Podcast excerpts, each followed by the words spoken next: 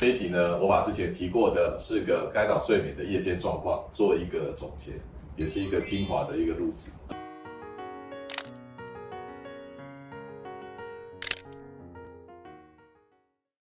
各位好，我是未来健康研究院方世清医师。这一集呢，我把之前提过的四个干扰睡眠的夜间状况做一个总结，也是一个精华的一个录制。那这张图看起来。有一点邪门哈，但我的画工就是这样。那有一个人要睡觉，然后旁边有四个小矮人会来干扰他。这四个小矮人呢，都有他的名字，一个叫怪，一个叫痛，一个叫痒，一个叫尿。那如果我们讲比较好的比喻，它其实有点像白雪公主跟着七个小矮人，然后，那我这是四个小矮人，干扰睡眠的小矮人。那白雪公主怎么样变成睡美人呢？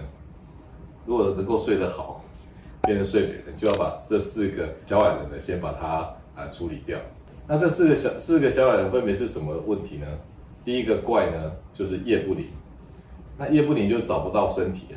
我们晚上呢，也要监视我们身体的所有的东西的，包括我们的四肢、手脚，包括我们的内脏，好，所有东西都要被监测。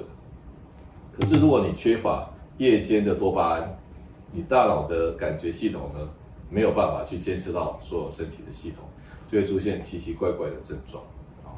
因为失联而产生奇奇怪怪的症状，包含啊有一个老阿伯说啊，晚上啊都有鬼在拉我的脚，然后一听以为他失智，然后产生幻想。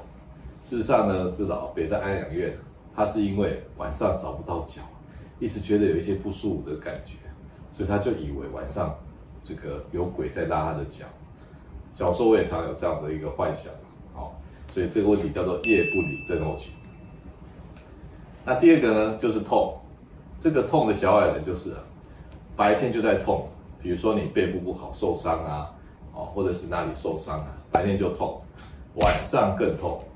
为什么晚上更痛呢？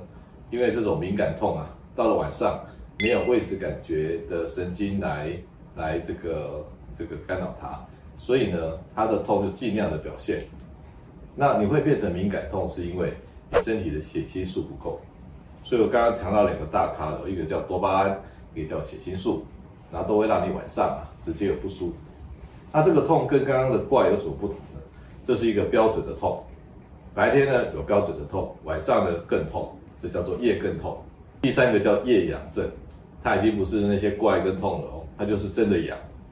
小小的痒，包含鼻子痒、鼻塞、打喷嚏，包含眼睛痒、喉咙痒，啊，包含真正产生荨麻疹，甚至气喘的发生，那就是因为你的肥大细胞啊晚上加班，分泌太多的组织胺，肥大细胞上面也有一个时钟啊，这个时钟不正常，日夜颠倒啊，所以晚上来烦你，到处痒。第四个小矮人是啊尿，也夜间多尿症。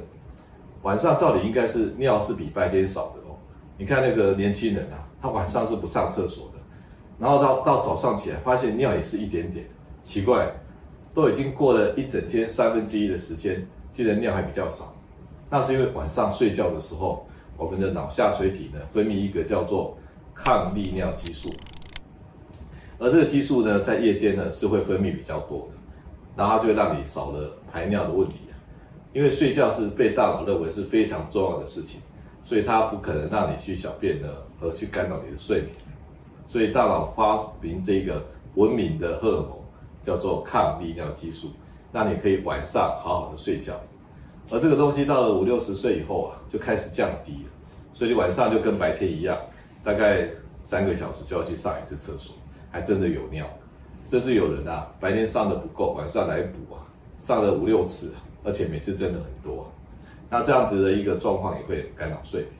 好，所以呢，这个四个小矮人啊是很明确的，你要从白雪公主呢要变成睡美人啊，你就必须要请这个四个小矮人离开啊。好，所以这一集的提到这个夜间状况呢，你自己要有自觉。那去医院跟医生报告说我睡不好，也要先把这个四个小矮的问题提出来。你不要每次都说医生我睡不好。那医生也二话不说，直接开镇静剂给你。如果你这个四个小矮人在旁边啊，干扰你睡眠啊，你吃再多的镇静剂都不太有效率，因为我们身体被烦到、被干扰到嘛。你夜不宁找不到身体，难道可以轻松的睡吗？你一直痛就可以轻松睡吗？到处痒可以轻松睡吗？要上厕所膀胱一大堆尿可以睡吗？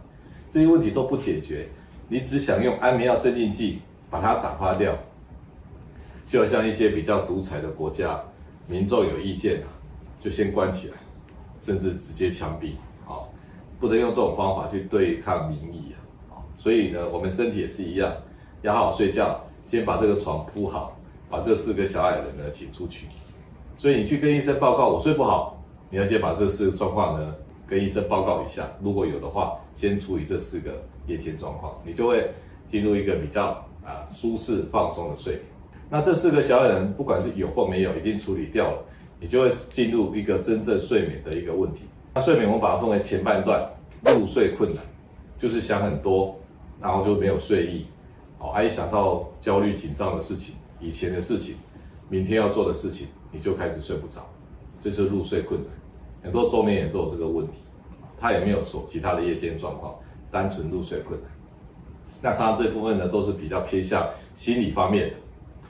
那中间呢，半夜一直醒来，哦，醒来之后呢，又睡不着了，上个厕所后又睡不着了，这种浅睡多梦、半夜醒来的，这是比较偏生理的。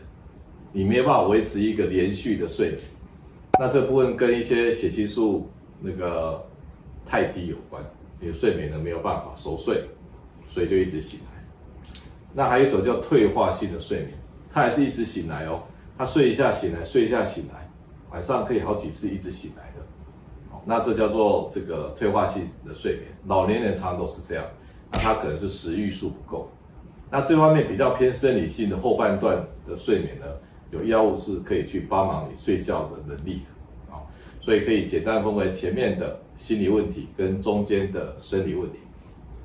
所以我们提到这里啊，失眠呢已经不再是一种啊纯粹用安眠药镇静剂的病了，就好像说你的大脑呢已经有故障，结果呢他一直用各种症状来告诉你说我有问题哦，你要帮我解决，结果你一直用安眠药镇静剂把问题盖下去，盖下去，盖下去。一直会让这个问题啊弄得越来越大。虽然用安眠药镇静剂一开始很快啊，吃了就很有效，你都很佩服说哇，这个医生厉害，一吃就有效。事实上不是医生厉害，是安眠药镇静剂厉害。那你把你的问题麻痹了，你以后怎么会有好果子吃呢？应该利用这个问题啊，把它当做是一个看到大脑失调的窗口。睡眠不是只有单纯的一个症状。也不是单纯用安眠药镇静剂可以掩盖的这的问题，你必须要把它当做你大脑开始失调产生的现象。你以前如果听方医师的睡眠的演讲，提到睡眠是用到好多种神经传导物质啊，光是多巴胺、血清素、乙烯胆碱，还有组织胺、食欲素，各式各样的抗利尿激素，这些的晚上就好像在做交响乐一样，需要大家一起配合。让你可以睡得很安稳，那大脑就会得到休息，得到调整，得到一些清洁，那也保证你的大脑可以用到最后一天。结果这些问题，有些人的表现不好，开始出问题了。你既然不去调整它，你只用安眠药镇静剂把它盖住，就好像呢，你小孩子要跟你这个报告他的问题，你都每次都不给他讲，甚至给他一巴掌，那他以后就不跟你聊了，那直接就坏掉，变成坏孩子。好那这一集呢，我们把睡眠的问题总结到有四个夜间状况：夜不宁、夜更痛、夜痒跟夜尿，还有三个睡眠状况，一个是前半段的入睡困难，还有中间的浅睡多梦，以及老人系的失眠。